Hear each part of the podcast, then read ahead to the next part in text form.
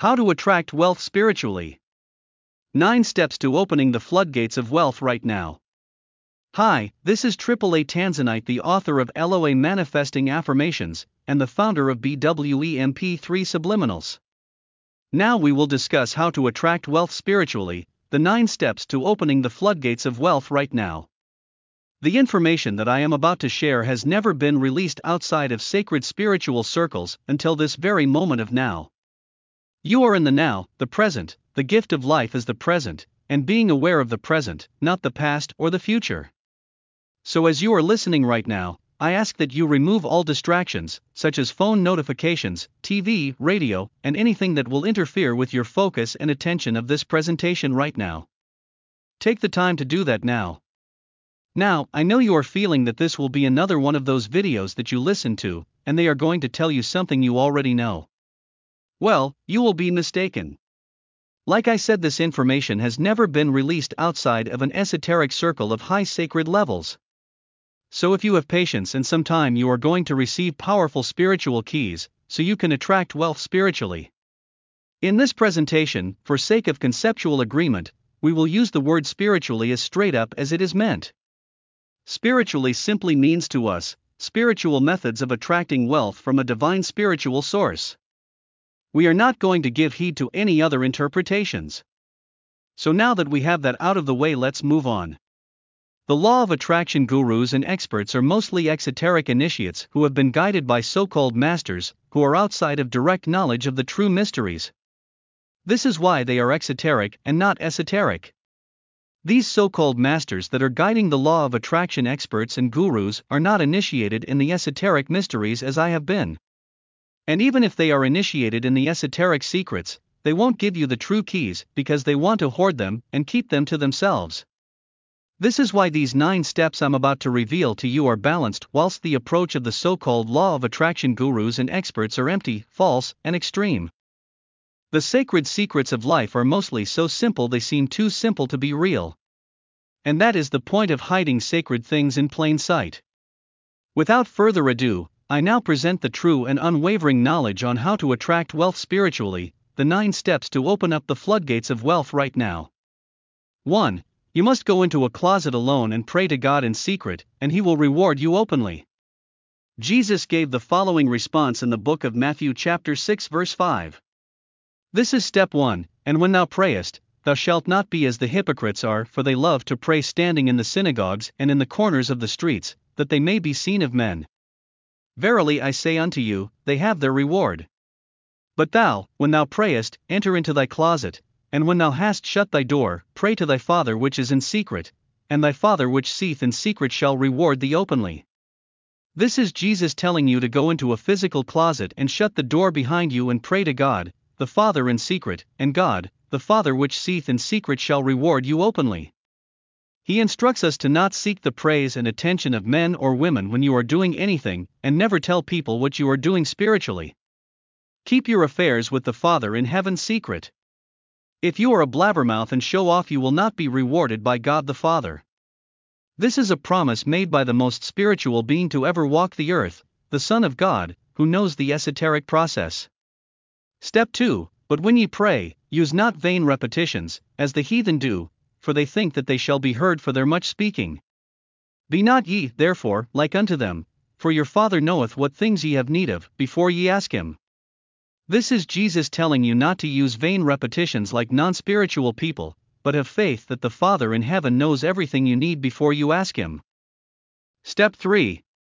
After this manner therefore pray ye, Our Father which art in heaven, hallowed be thy name. Thy kingdom come. Thy will be done in earth, as it is in heaven. Give us this day our daily bread. And forgive us our debts, as we forgive our debtors. And lead us not into temptation, but deliver us from evil, for thine is the kingdom, and the power, and the glory, forever. Amen. This is Jesus giving you the spiritual codes and passwords to access the Creator of the universes and the source of all, the actual words to use to connect with God in the closet. Step 4. For if ye forgive men their trespasses, your heavenly Father will also forgive you. But if ye forgive not men their trespasses, neither will your Father forgive your trespasses. This is Jesus revealing the mysteries of forgiveness. Forgiving others in the closet is a confirmation for the Father in heaven to forgive you. It is the actual process of getting forgiven for all your negative deeds. Step 5. Moreover, when ye fast, be not, as the hypocrites, of a sad countenance, for they disfigure their faces, that they may appear unto men to fast. Verily I say unto you, they have their reward. But thou, when thou fastest, anoint thine head, and wash thy face, that thou appear not unto men to fast, but unto thy Father which is in secret, and thy Father, which seeth in secret, shall reward thee openly. This is Jesus instructing you how to fast and abstain from food for a period of time that is comfortable for you, maybe a day or a weekend, and how to not let anyone see any sign of you fasting. Jesus also gives instructions not to make faces or complaints that reveal your hunger, and by making the sacrifice of fasting, God the Father will reward you openly for your sacrifice. Jesus also gives instructions to anoint your head with oil and to wash your face during the day and night while you are fasting to activate the spiritual process of God's promise. Step 6. Lay not up for yourselves treasures upon earth, where moth and rust doth corrupt, and where thieves break through and steal. But lay up for yourselves treasures in heaven, where neither moth nor rust doth corrupt, and where thieves do not break through nor steal. For where your treasure is, there will your heart be also. This is Jesus revealing that the desire of physical things that are temporal, and that spoil and turn to dust, is meaningless. He gives further instruction to desire only the treasures in heaven that don't spoil, moths can't destroy, and thieves can't steal. This is Jesus instructing you to adore the forces of creation and nature, especially the sun, the physical manifestation of God, the Father. Step 7. The light of the body is the eye. If therefore thine eye be single, thy whole body shall be full of light. But if thine eye be evil, thy whole body shall be full of darkness. If therefore the light that is in thee be darkness, how great is that darkness? This is Jesus revealing that your two eyes must be made into a single eye by activating the third eye situated within the center of your brain. Anatomically, he is referring to the pineal gland, known as the seat of the soul in esoteric literature. He is also warning that dark thoughts and behavior create dark light in the body, which creates evil. If your thoughts are good and balanced, then your body will be filled with light, and your third eye will have the blessed vision, and you will be rewarded openly. Step 8. No man can serve two masters, for either he will hate the one, and love the other, or else he will hold to the one, and despise the other. Ye cannot serve God and Mammon. Jesus is telling you to choose sides. Simply, are you with God the Father, or the Archon Mammon, the devil and his legion? He expresses that a man or woman will begin to show love for one and hate for the other through his or her deeds and actions. Step 9. Therefore I say unto you, take no thought for your life, what ye shall eat, or what ye shall drink, nor yet for your body, what ye shall put on. Is not the life more than meat, and the body than raiment? Behold the fowls of the air, for they sow not, neither do they reap, nor gather into barns, yet your heavenly Father feedeth them. Are ye not much better than they? Jesus is telling you, why do you plant seeds and grow things and raise livestock if the fowls of the air and other animals in nature don't sow, reap and harvest, but somehow the Father feeds them? He is asking, do you think you're better than the birds in the sky who live a life in the now in synchrony with nature? Birds don't have farms, gardens, or supermarkets, or restaurants. Birds of the sky have full faith that the Father in heaven provides food and drink for them as you should. What Jesus is referring to is full faith in God and the Son, the grower of all things, and the mysterious and divine nature of the Son as the feeder of men and women. The bodies of water as thirst quencher of men and women. Jesus is also telling you that man and woman is a replanter, and that the original planter of all edible herbs, plants, vegetation, fruits and animals is God the Father. Now Jesus gives the most powerful key which shows how to spiritually attract wealth. Step 9. Which of you by taking thought can add 1 cubit unto his stature? And why take ye thought for raiment? Consider the lilies of the field, how they grow, they toil not, neither do they spin. And yet I say unto you, that even Solomon in all his glory was not arrayed like one of these. Wherefore, if God so clothe the grass of the field, which today is, and tomorrow is cast into the oven, shall he not much more clothe you, O ye of little faith? Therefore take no thought, saying, what shall we eat? Or, what shall we drink? Or, wherewithal shall we be clothed? For after all these things do the Gentiles seek, for your heavenly Father knoweth that ye have need of all these things.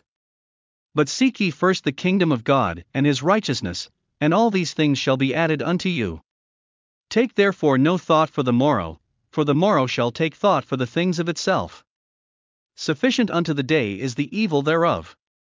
Here Jesus reveals the most divine key of all as he lays out the instruction for one to stop thinking about what you will eat and drink, and how you will be clothed. He instructs you to seek all provisions from God the Father, and let him provide the bounty of your meals by wandering into food, drink, and clothing, and not planning to eat or drink anything with strong intention. He instructs you to be a rememberer of the covenant, and to stop thinking altogether. He instructs you to only think about the kingdom of God and his righteousness, and all things shall be added unto you. Jesus asks a powerful question. Which one of you can use thought to add height to your stature? He asks this question to say that it is a fact that you can't think and make yourself taller, so why even entertain your thoughts at all when you are not in control of the growth of nature? He makes reference to Solomon, who he admonishes for all his lesser than glory, like the so-called law of attraction gurus of today like Tony Robbins, Deepak Chopra, Bob Proctor and all the other Solomons of today who think their glory is more radiant than the Almighty. He goes on to say Solomon's glory was nothing compared to the lilies in the field who are completely silent, motionless and thoughtless in the sun growing naturally. Jesus says Solomon's glory was nothing compared to a lily.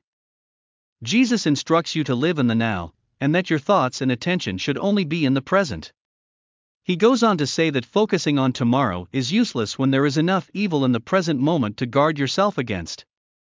What Jesus was saying was that a soldier who is on a battlefield in combat is not going to drop his shield and weapons to sketch what he is going to do tomorrow when he is fighting for his life.